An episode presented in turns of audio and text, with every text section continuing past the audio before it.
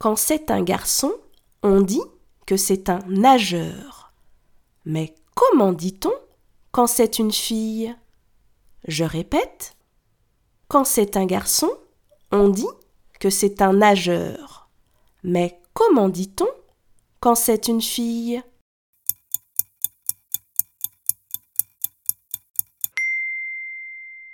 Quand c'est une fille, on dit que c'est une nageuse. Bravo